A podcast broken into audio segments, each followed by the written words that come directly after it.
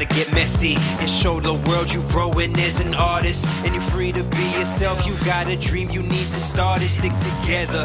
Get Messy says you're formally invited to a community where you can find people that spark the feel of excitement. Too many art supplies, not enough time. No, it's tougher, so you must find a way to feel some connection. We got a lot of people with the same kind, a great mind. We here for you, a platform so we can hear your views. Time's yours, forget chores. I know you bored of them same rules.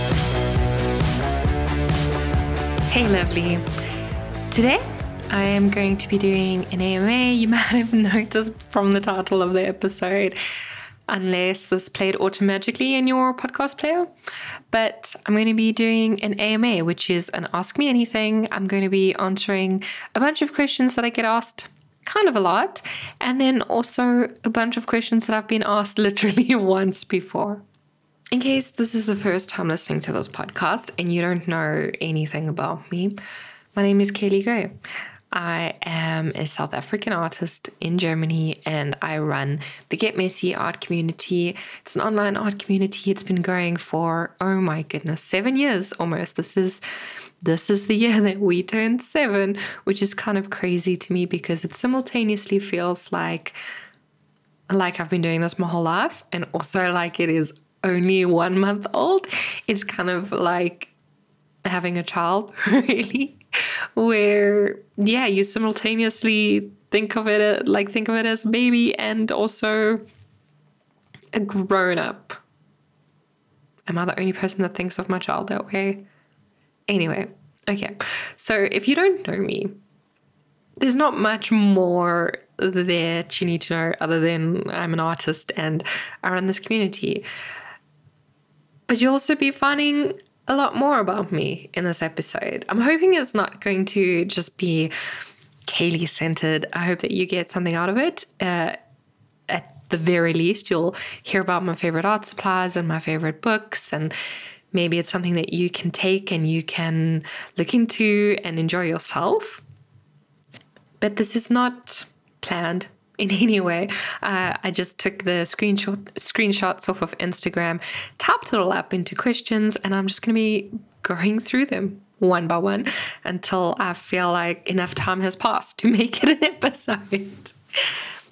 The first question that I'm going to answer, because I started my morning with art, as I am currently doing, because I've been missing my art a lot and I haven't been prioritizing art. And so, starting my day that way is how I prioritize it. And I started with bookbinding. Bookbinding is easy for me. Bookbinding means that I don't have to think and that I can just create. And it's a way for me to warm up a bit. And so the first question is, have you posted a binding tutorial yet? Yes, I did. I've done a few binding tutorials. They're all over the internet. The best one, though, is what I call imperfect bookbinding. And I developed this way because I'm lazy. I am lazy and I am not great with maths while I'm busy making things. I'm not bad at maths like I did it in school, obviously. But I'm not bad at maths, but I'm not good at it when I'm trying to bookbind. And when I am bookbinding, that is the last thing I want to think of. And I don't want to think of half millimeters and that. I can't even imagine what it would be like if you worked in inches. But my bookbinding method is done. It's perfection free. It's so easy. It's so intuitive. It's a way to really learn how to embrace imperfection and to see that there's so much value in it. Anyway, so I have that tutorial. It originally was given for Sketchbook Revival with Karen Arbant, but now it is in the Get Messy vault. I think that's the only place you can get it, but it's incredible. Besides that tutorial, there's also an entire class inside of Get Messy about basic bookbinding, and scattered throughout the site, there's a lot of bookbinding tutorials. If you remember, you can just go to the Library Explore page. You can click on the checkbox for bookbinding and you can see all the tutorials there. So yes, I have posted that tutorial. Next question, where do you find inspiration? So I've got an entire podcast episode about this and my feelings about inspiration. For me, the way that I do it is I show up. Like I was saying just now, I've been kind of dry with my art journaling. I've been dry with art making in general. I've been kind of in a desert, to be quite frank with you. I've been trying to create and just is not working out for me. This feels like I'm trying to squeeze water out of dry sand. That's a bad analogy, but it's been really tough to make for me lately. And I get kind of not nice. Like I get a bit moody when I haven't created in a while. And so it is a priority for me because I like to not be moody. And so the way that I'm combating this, and it could be, lack of inspiration.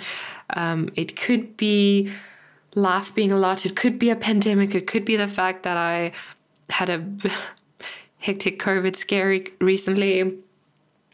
But what's inspiring me right now is getting to my studio in the morning, getting to my art desk and just creating.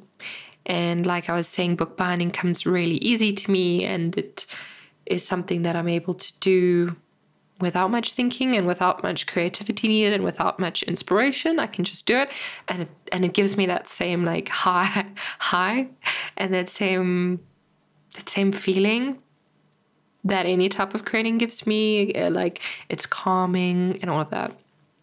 So yeah, showing up. I'm also doing a lot of meditating lately, and I'm currently in the process of meditating while creating. So what that looks like is, I've got a meditation practice. I've had it for 8 years now. And it's one where I sit down in silence and I clear my thoughts and I recenter, realign, I guess.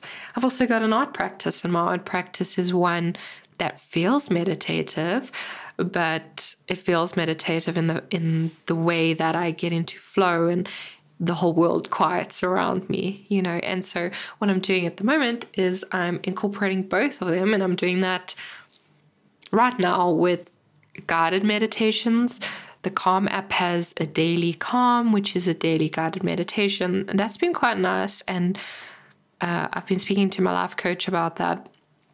And so that's what I'm doing now. I know Headspace also has really good guided meditations. So I'm playing with that a bit, and I'm seeing what it does, because right now my creating is looking a lot like the inner voice and the inner critic is being quite a bitch at the moment. She's every time I make something, she's there at the back going, "Oh, that looks terrible. Who do you think you are? How do you even have a creative company?" Like saying all these things that really just they're not constructive in any way, and they are not helpful, and I don't care for them. And so I'm replacing them with self-compassion and with focus on the process. Anyway, so that's the way that I'm finding inspiration at the moment. The same way I always find inspiration is just looking slightly different now, but with work and with showing up. Going off of that, let's talk about tools and supplies that I can't live without. Now, you must remember that I grew up in South Africa. Art journaling is kind of new, and I mean that like it's not like 50 years old. It's relatively new in the world. South Africa is always quite behind. And so back when I was living there 5 years ago, there was nothing. Like when I wanted to create, there were no supplies. There was no array of different journals that I could choose from. I think there were basically two types. It was like the generic art shop sketchbook or Moleskine. And the Moleskine was incredibly expensive. I remember saving up for literal months to buy Moleskine, and now I buy it on a whim. I mean, I feel like it's serious currency privilege. But anyway, so I'm not big on supplies. I'm not someone that always needs the latest supplies, mainly because I grew up not having any, basically. But That being said, they are favorites and they are things that make me feel very in flow. Okay. One of those things is a good pair of scissors. I desperately need a good pair of scissors. Then I also really like dry glue. So I always want roller glue. I'm currently using the Tombow one. It's blue. It's not actually great. And I still dream of the pink Tombow tape roller that I got in America.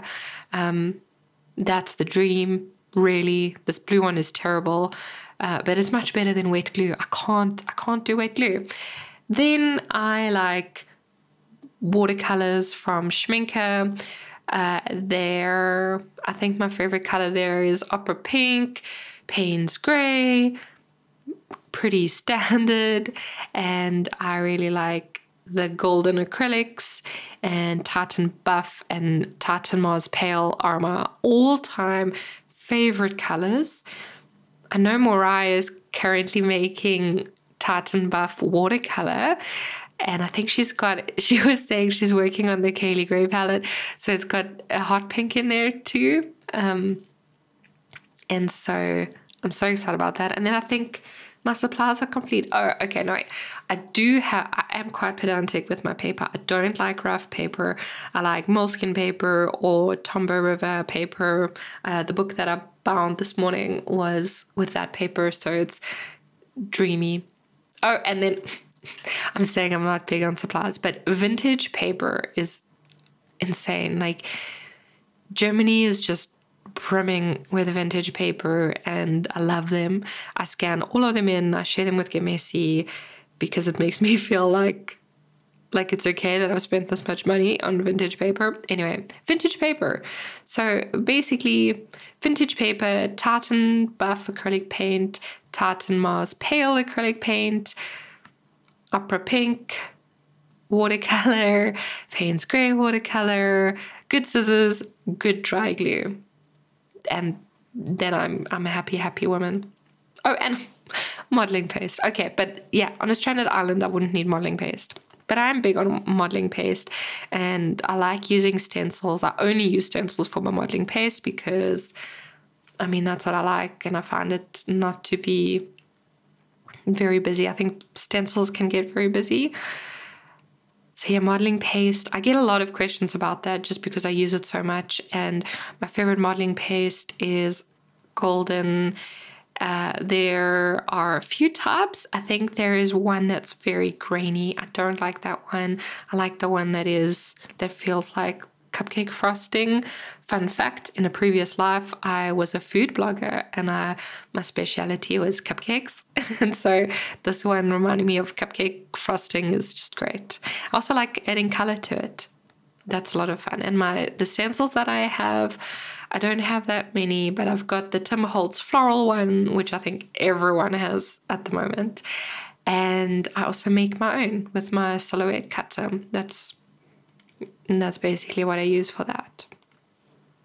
Also get a lot of questions about what color pink I use. I'm currently loving this very bright pink, and it's from Schmincke, and it's Lumo Pink or fluorescent pink or whatever, but it's great. I did buy the so there was that guy who copyrighted Vanta Black, right? He's the same guy that made the Chicago Bean. I can't remember his name.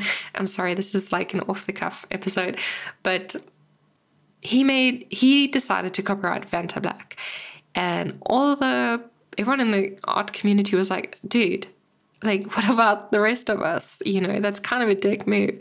And so there was another guy whose name I also can't remember who was like, you know what? I'm going to make the second blackest black. And so he did that, and he made this paint, and he sold it, and it was available to literally everyone except the guy that copyrighted Vanta Black. Which is just absolutely brilliant. Anyway, he also made the Pinkest Pink, and so I bought that, and it is a pigment, and I didn't find that as bright as my Schmincke, although it is, you know, the Schmincke one is fluorescent and the other one is not, so technicalities, but yeah, the Schmincke one is my absolute favorite. Lena on Instagram also asked when are you most creative? I'm excited that it's from Lena because I just filled an envelope full of goodies for her, including transparent post-it notes, which exist. Anyway, so she asked when I'm most creative in the morning. I am my best self in the morning. I have a toddler. He's almost 4. Is he still a toddler then? But I've got a kid and he's almost 4 and he likes to take my mornings away. But mornings are still my absolute best time. I am a natural night owl, but I have come over to the ways of the morning. Everything that I do in that time is incredible. Everything I do is magical. And I used to use my mornings super productively. Then I use them to make art. And at the moment now, because of Elliot, my son, he's not enjoying letting me sleep. And so my mornings are slow, which is new for me, and it feels like I'm wasting them, but I'm not. So this morning, Elliot and I, before school, I sat down with the book that I'm reading, which is Art and Fear. And he sat down with lemon ice cream, lemon sorbet for breakfast. It's a pandemic, so it's okay. And we sat there, we chatted, and I read a little bit, and he asked me to draw, so I drew in the margins of the book. And it's such a slow morning, and it's beautiful too. And then I get to work super late for me, which is like about 8 o'clock. Usually I like to start working ASAP, but I get to work now and I create because I'm creating great stuff in the morning. I always feel like if I create in the middle of the day, it's not going to be great. It's not going to feel great for me. And that's why where I make all of my decisions, kind of, is the feeling great, at least for art. And then, 3 o'clock is like the worst time for me. I feel the least creative. Also get a lot of questions about where I get the black and white labels that I use. And that's a quick answer. It's from Boesner here in Germany. Super simple. Also get questions about whether I jelly print and whether I think it's necessary for artists to own one of those jelly plates. No, I don't. And I don't understand the hype. I don't know. I don't know why I don't like them, but I do not like them. When I went to America and I met a whole bunch of people from Get Messy, we all shared our supplies and we all shared our ephemera, and there was a jelly plate there, and I was so excited to use it because I'll finally discover why this is such a big thing. I did not like it. I did not like the results of it. I did not like using it. I don't like jelly plates, and I don't think that they are necessary. Although they are, I want to say fun, but I don't think they're fun. I don't like them. You can just put some paint on a page. I know it's different, and I'm sure the jelly plate diehards will come at me for saying this, but it's not for me. I don't like it. It's too busy. On the same vein, my least favorite color is red. I can't. There is no red in my house, in my studio. I'm looking around now. It's not my favorite. When I shared a studio space with someone else, I said, you can do whatever you want. I don't mind. Please don't put red in there. Sorry, I don't like red. I'll never use it in my art. But Lumo red is a magical color, and I don't understand it, but it is beautiful and I love it deeply.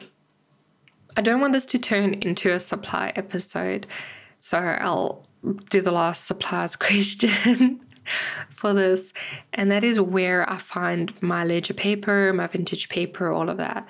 Like I was saying earlier, Germany is full of this stuff. They keep everything, and everything is on paper, and so it's so easy for me to find. I go onto ebay.de, I search for vintage paper, I search for convolute, which means, I don't even know what the word is in English. It's like a batch, a whole bunch. I should probably look what the English word is, but yeah, I'll look there, and I'll look for old Geschäftsbuch, like an old ledger book, but a different word, like old business book. That's not an English word. But every time I find a new word to search on German eBay, you know, like I find a new one and then, oh, it's got a lot of results. Then I feel like I deserve it. Like I've learned enough German to deserve the vintage paper. So yeah, that's where I found it, eBay. I must say, I found both my papers and my vintage books there too.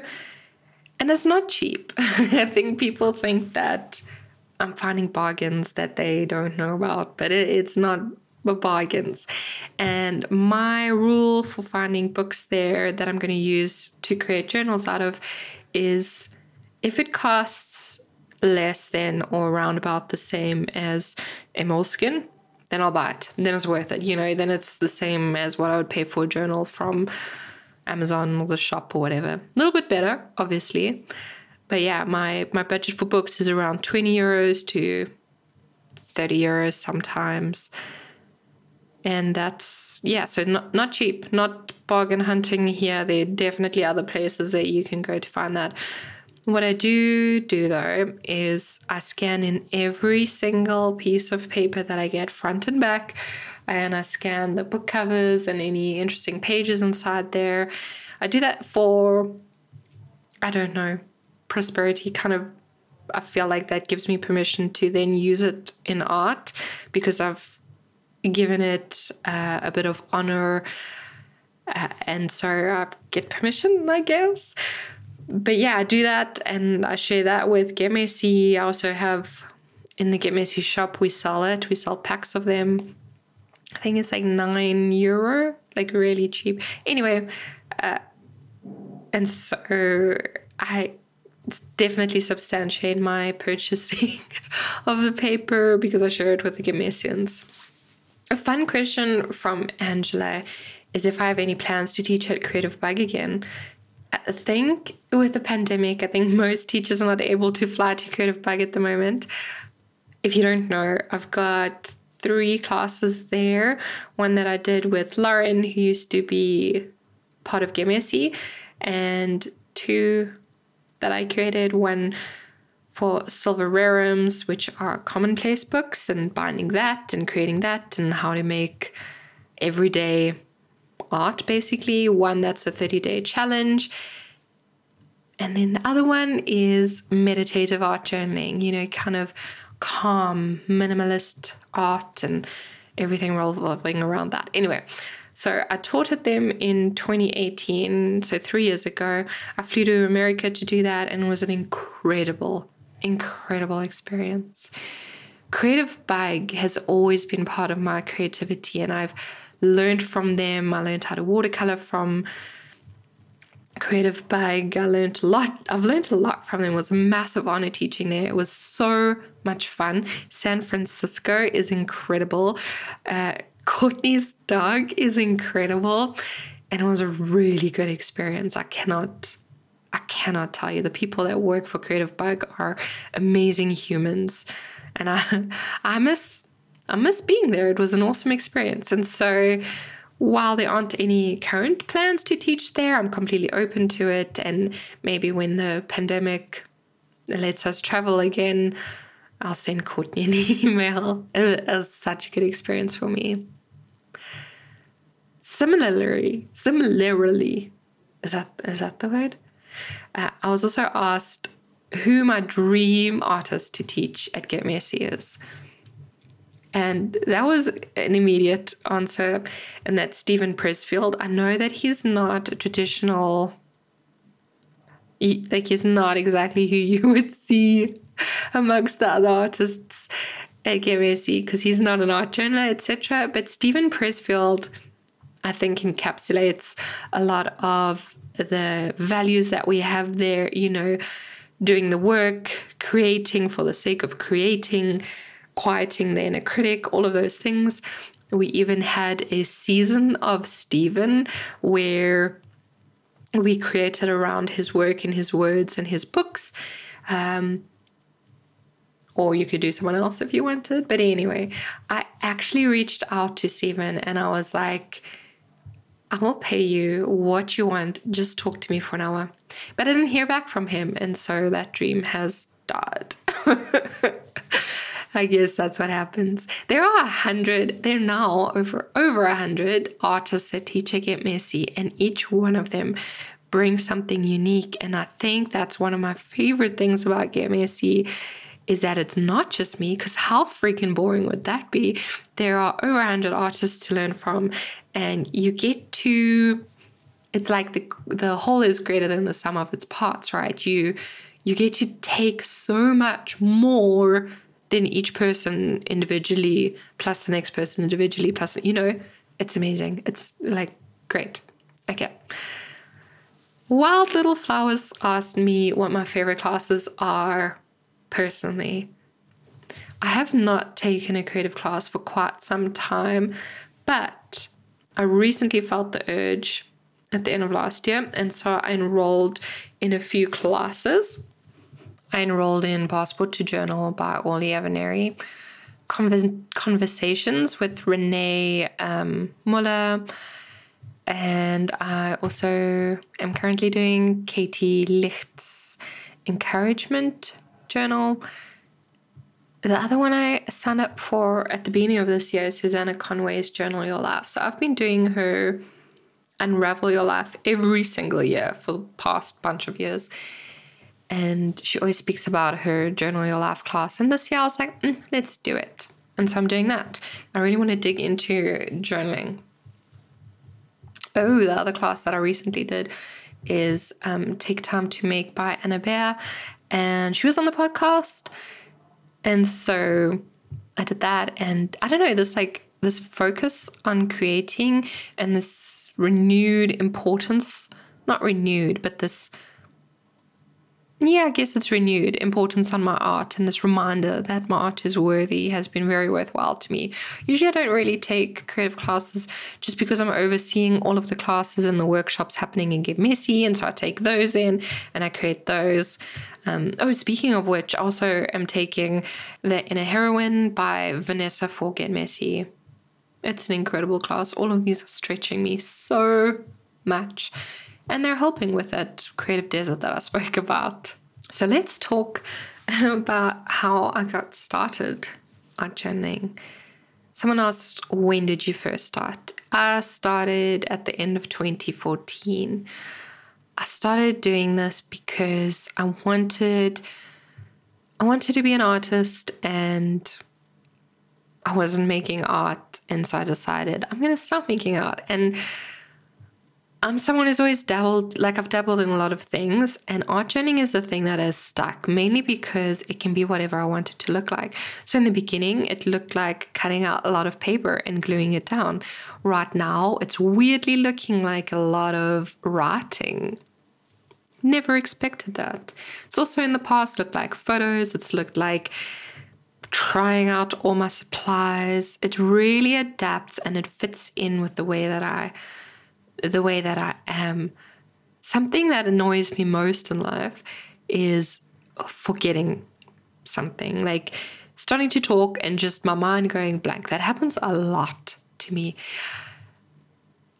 And it's, I don't know, it's also turned me into the type of person who's become kind of like a magpie with my memories, with my thoughts, with my ideas, with my tasks that I want to do. And I just want to record everything because I don't want to forget it, because I'm always forgetting it. And so journaling also fills that for me. It's a way for me to be grateful. It's a way for me to remember what's important, to remember that life is great. It realigns me. It really does. It recenters me. And I don't know how it does it, but it's magic. And no matter what I'm doing in my journal, whether it's writing absolute rubbish or it's literally just tearing paper and gluing it down, it really does return me to me.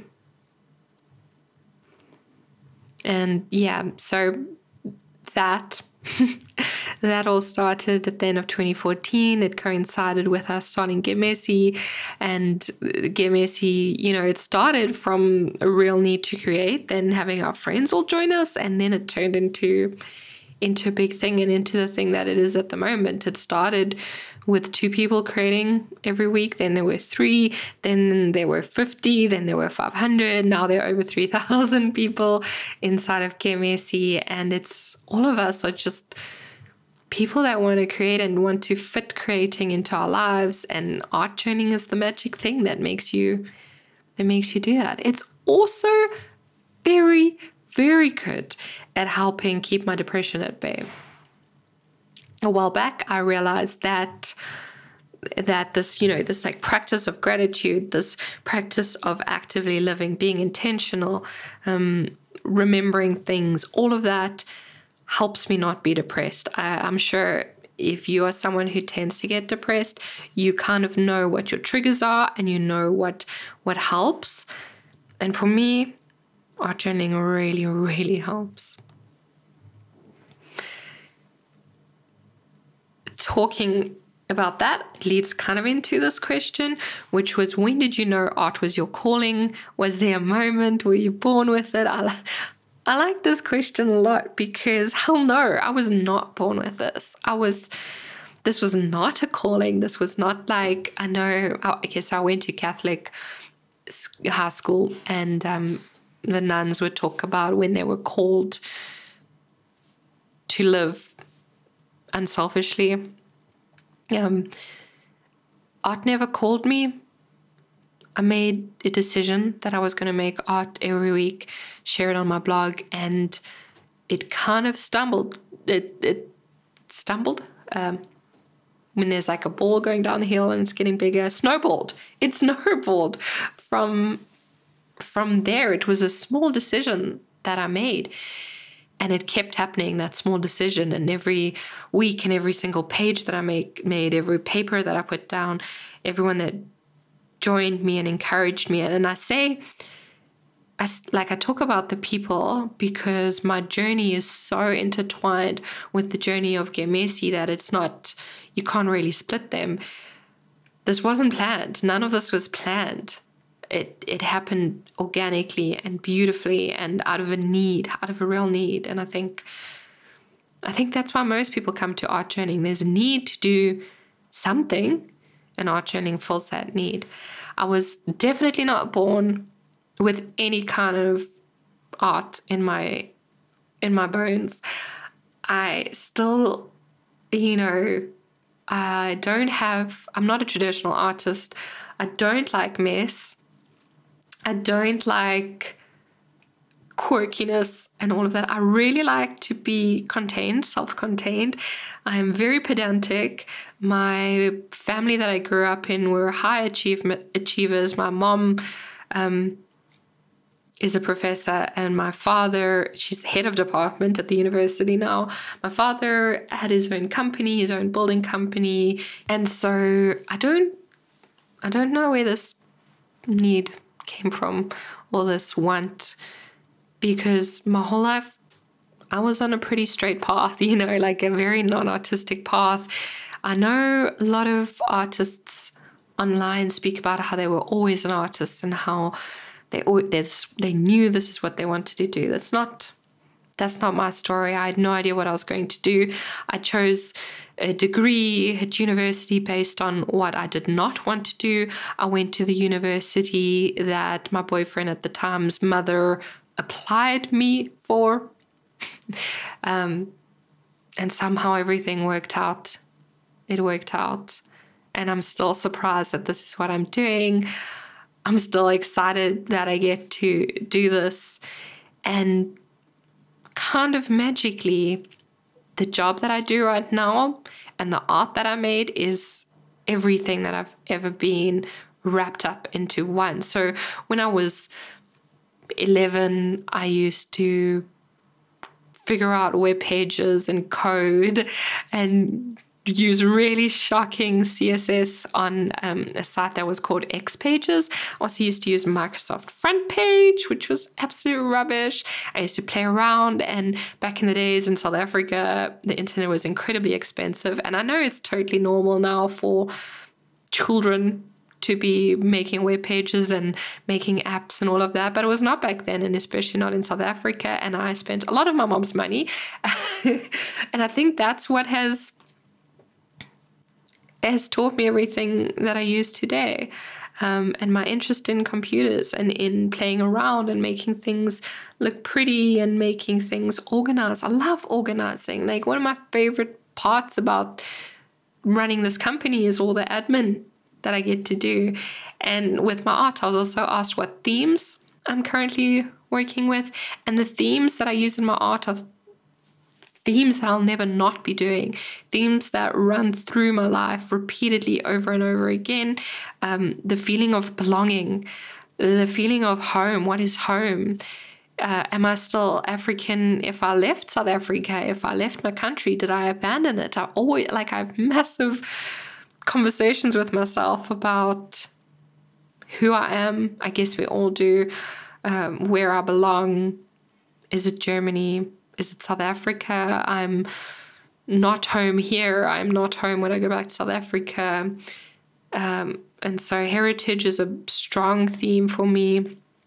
Another theme is self-worth and who I am. Am I worthy? Yes, I am. I'm worthy because I am, not because I've done anything. Perfectionism, overcoming all of that, overcoming my own pedanticity, overcoming expectations, all of that. All of that is wrapped up in my art. All of that is wrapped up very neatly into the work that I do. And I think that that's the same for all of us, right? Is we are everything that has ever happened to us. And that's what makes us unique. And that's what makes us create unique stuff in our art. Is every single thing that's happened to us and every single person we've met, all wrapped into one. Long ass answer to that question. But yeah, I could talk about it for ages. Where did I learn to art journal? I learned to art journal by art journaling. That's it. I have got a bunch of inspiration boards that I use, that I create in Notion.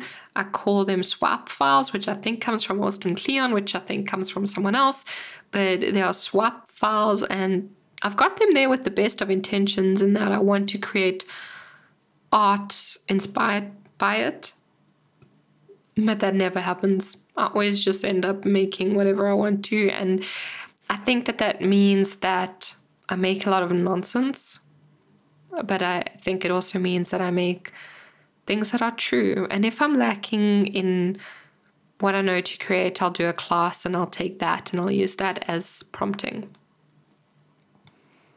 Someone very lovely also asked how I'm feeling. That's very sweet.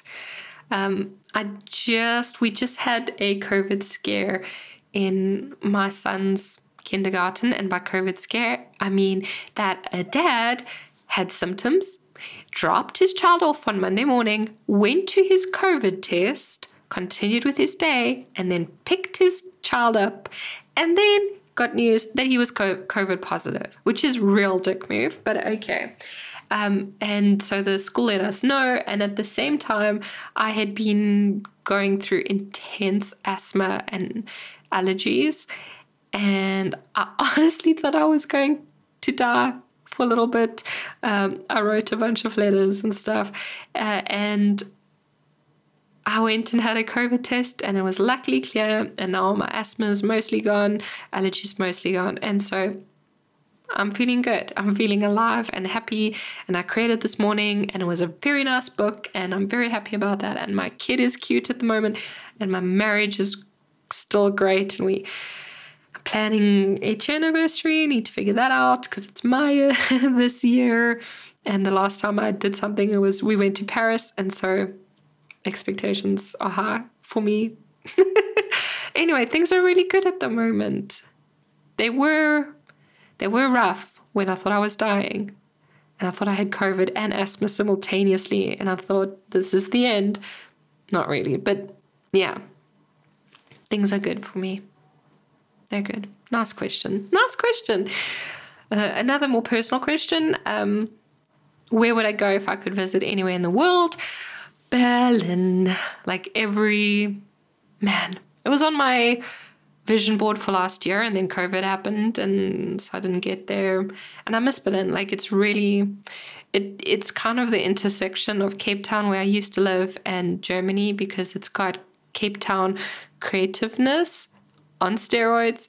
Similar people to Cape Town. They're very relaxed and chilled and accepting, but it's still got the German rules and regulations and beauty and all of that. So that's where I'd go, even though I've been there. Kind of lame. I also wouldn't mind going to see the Northern Lights. I think I've traveled enough in my life, and I just want to go to places I've been. Cape Town would be great too, actually. I'm missing South Africa a lot right now with the pandemic. Question from Kristen. I remember this was her because I really liked this question. And that was, has your shade of pink ever changed? Yes. I really like this question. Pink is my favorite color. Kind of lame. I don't care. I am a girly girl. Kind of. Maybe. I don't know. But my color of pink has changed. And I can tell you what color it's changed from. When I was playing with XPage and HTML and CSS back in the day, my absolute favorite color was FF66CC, which is bright, shocking pink. I used to make all my pages with this color. I loved it. And whenever I am coding now and I need a hex color to use, I use this FF66CC. And you can maybe Google it. I think if you put do they call it a hashtag? # at the front of it and just Google it, you can see the exact color. It's a shocking color. It's terrible. But that was my favorite color back then. And then I just went to, Barbie pink. And at the moment it is that Titan Mars Pale, which is dusty pink. But I still like Lumo Pink. I just like pink. I think I like the orangey pinks more. But yeah, FF66CC. That was my home goal. Do I still make photo books? I do. I make one every single year for the top 10 moments that happened. The way that we currently, I don't have a formal memory keeping in place. I just have my journals at the moment. But every week, my husband sends me a list of things that made him happy that week. And so that's what, I haven't made the 2020 photo book yet, the top 10 for that. But I was thinking of using his 52 gratitude lists, happiness lists. I think I'll do that for the book this year. Still doing those. Also, I partnered with Moleskine books, photo books. And so I created a bunch of videos for them, and you can see my photo books there if you were interested. My favorite non-art book. I just finished Such a Fun Age by Kylie Reid, and that was beautiful. That was a book that I read at night that I kept I kept going into my son and looking at him sleeping, because it's so beautiful. If you've got a child who's around 3 years old, man, it's going to pull at your heartstrings and make you want to be a better mother and make you appreciate them and want to write down everything that they say. And that was really good. I don't usually read fiction, though. Not really a fan. I prefer nonfiction. Favorite non-art book. I don't know. Is it a cop-out to say Stephen Pressfield's books, all of them? Chuck Palahniuk, Fight Club.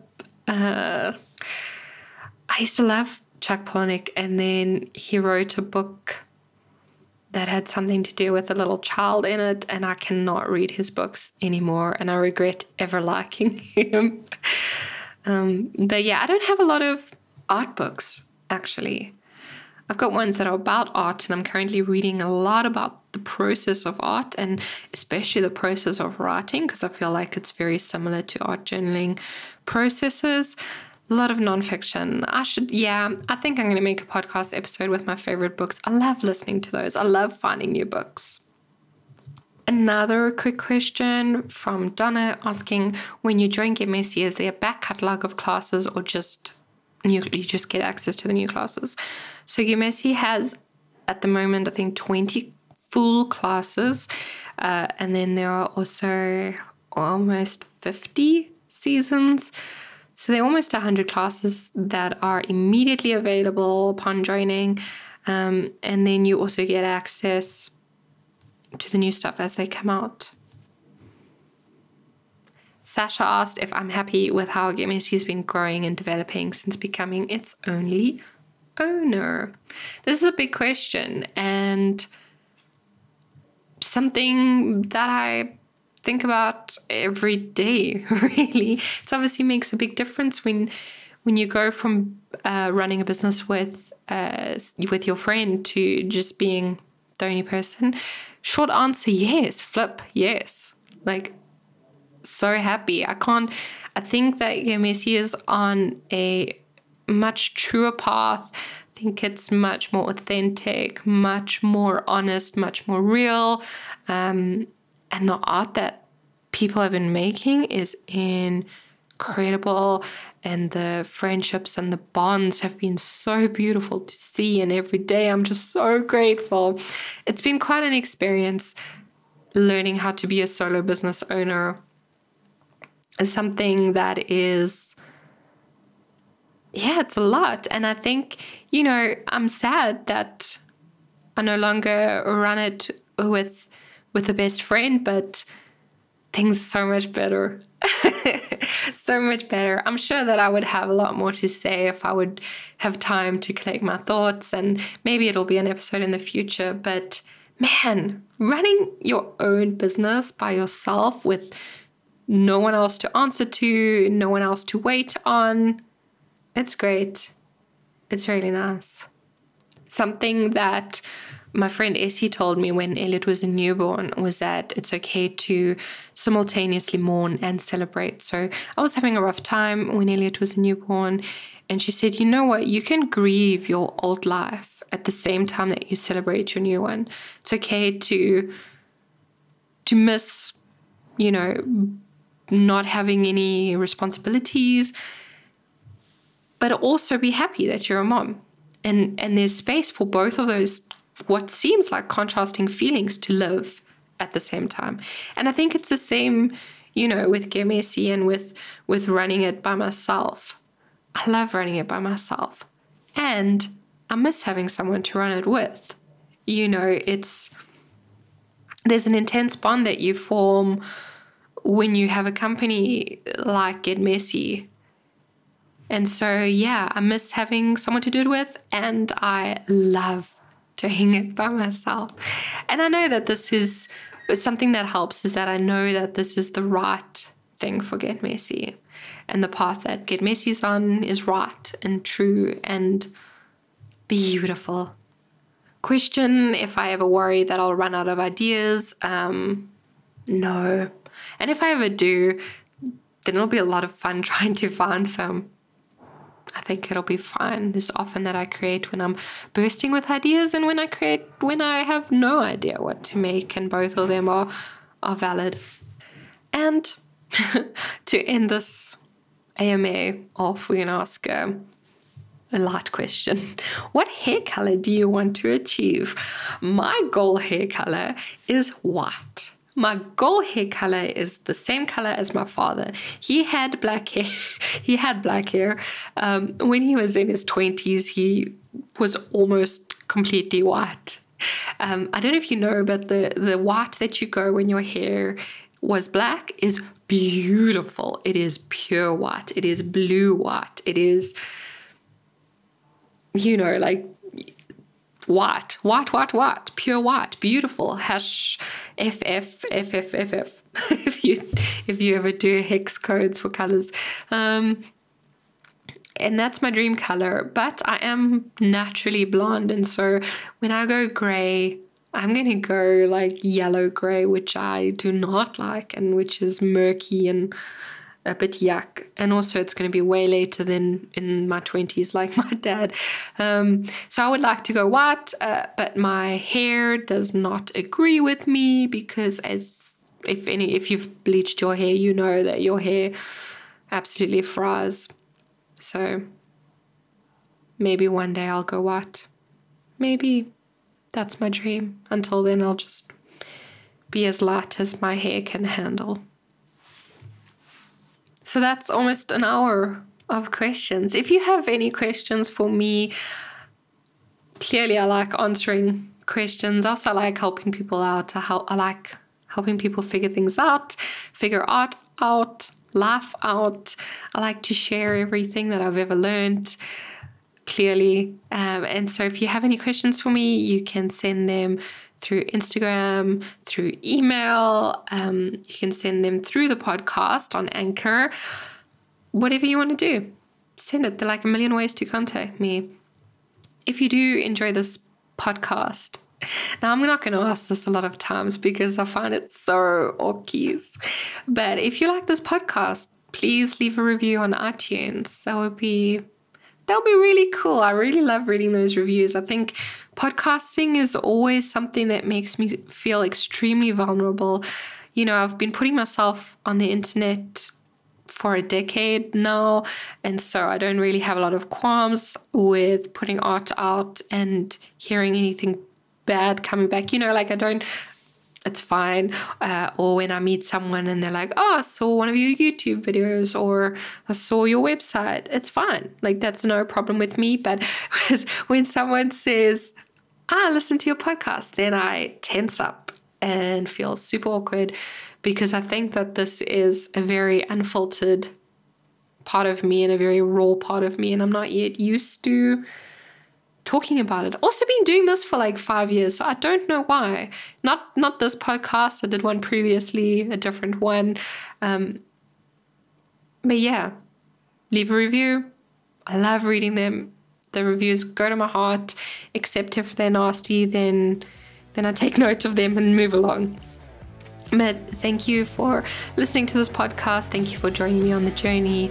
And I'm just so excited for everything that you create, because no one else can make it except for you. No one else can make the art that you make except for you, because remember I was talking about all those 1,000,001 experiences that are completely unique to you.